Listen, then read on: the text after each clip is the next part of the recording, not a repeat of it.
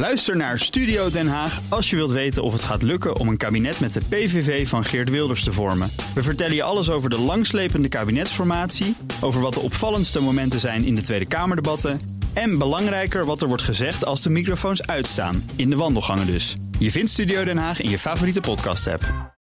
Dankjewel. De column van Jaap Jansen. Het is tot nu toe niemand opgevallen, maar dit is de week van Wouter Bos. Dat zit zo. CDA-minister van Financiën Wopke Hoekstra hield maandag in Den Haag de jaarlijkse HJ Scho-lezing. Een kritisch verhaal over de zwakke plekken van Nederland. We vergrijzen in rap tempo. Dat tast onze verdiencapaciteit aan, zei Hoekstra.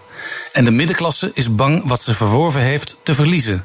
In geen land vrezen zoveel mensen dat hun kinderen het financieel minder krijgen.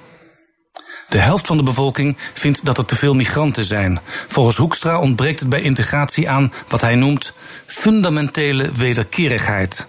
Migranten willen Nederlander worden, maar spannen zich daar onvoldoende voor in. Wederkerigheid, rechten en plichten weer hand in hand laten gaan. Waar had ik dat eerder gelezen? De toespraak van Wopke Hoekstra heet Het Land van Morgen. Ah, nu wist ik het weer. In mijn boekenkast vond ik Dit land kan zoveel beter van Wouter Bos. Hij schreef het in 2006 toen hij als Partij van de Arbeid leider in een keihard gevecht verwikkeld was met CDA-premier Jan-Peter Balkenende. Bos wilde het torentje overnemen. In zijn boek, nu 13 jaar oud, stond precies de redenering die Hoekstra nu ook volgt. Bos betoogde dat solidariteit en rechtsstaat alleen houdbaar zijn als mensen saamhorigheid en lotsverbondenheid ervaren. Net als Hoekstra nu zag Bos dat die waarden onder druk staan.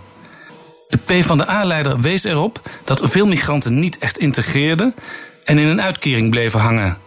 Dit kan ertoe leiden dat op een bepaald moment mensen niet langer bereid zijn daarvoor belastingen en premies te betalen, redeneerde hij.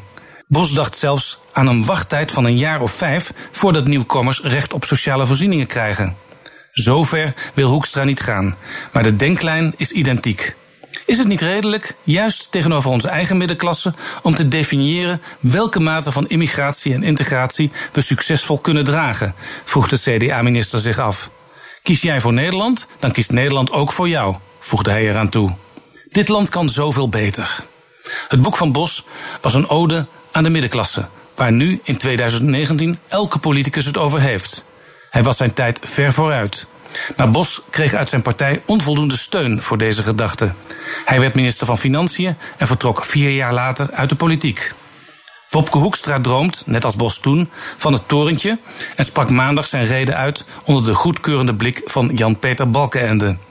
Het kan raar lopen in de politiek. Het is trouwens in meer opzichten de week van Wouter Bos. Zijn sociaal leenstelsel voor studenten, ook bedacht in 2006, wordt niet meer gesteund door een politieke meerderheid. Zelfs de PvdA neemt er nu afscheid van. In de politiek kun je nooit in één week op alle fronten je gelijk incasseren. Zo zei Jaap Jansen, onze columnist op donderdag. En als u zijn column wilt terughoren, al zijn andere columns of alle columns van alle andere columnisten, dat kan allemaal op bnr.nl in de BNR-app. En daar vindt u ook alle, alle, maar dan ook echt alle podcasts. Ook Hugo Reitsma vind je in de BNR-app. Superhandig die BNR-app. Je kunt alle programma's live luisteren, breaking nieuwsmeldingen. Je blijft op de hoogte van het laatste zakelijke nieuws. En je vindt er alle BNR-podcasts, waaronder natuurlijk de belangrijkste, Boeken zijn in de wijk. Download nu de gratis BNR-app en blijf scherp.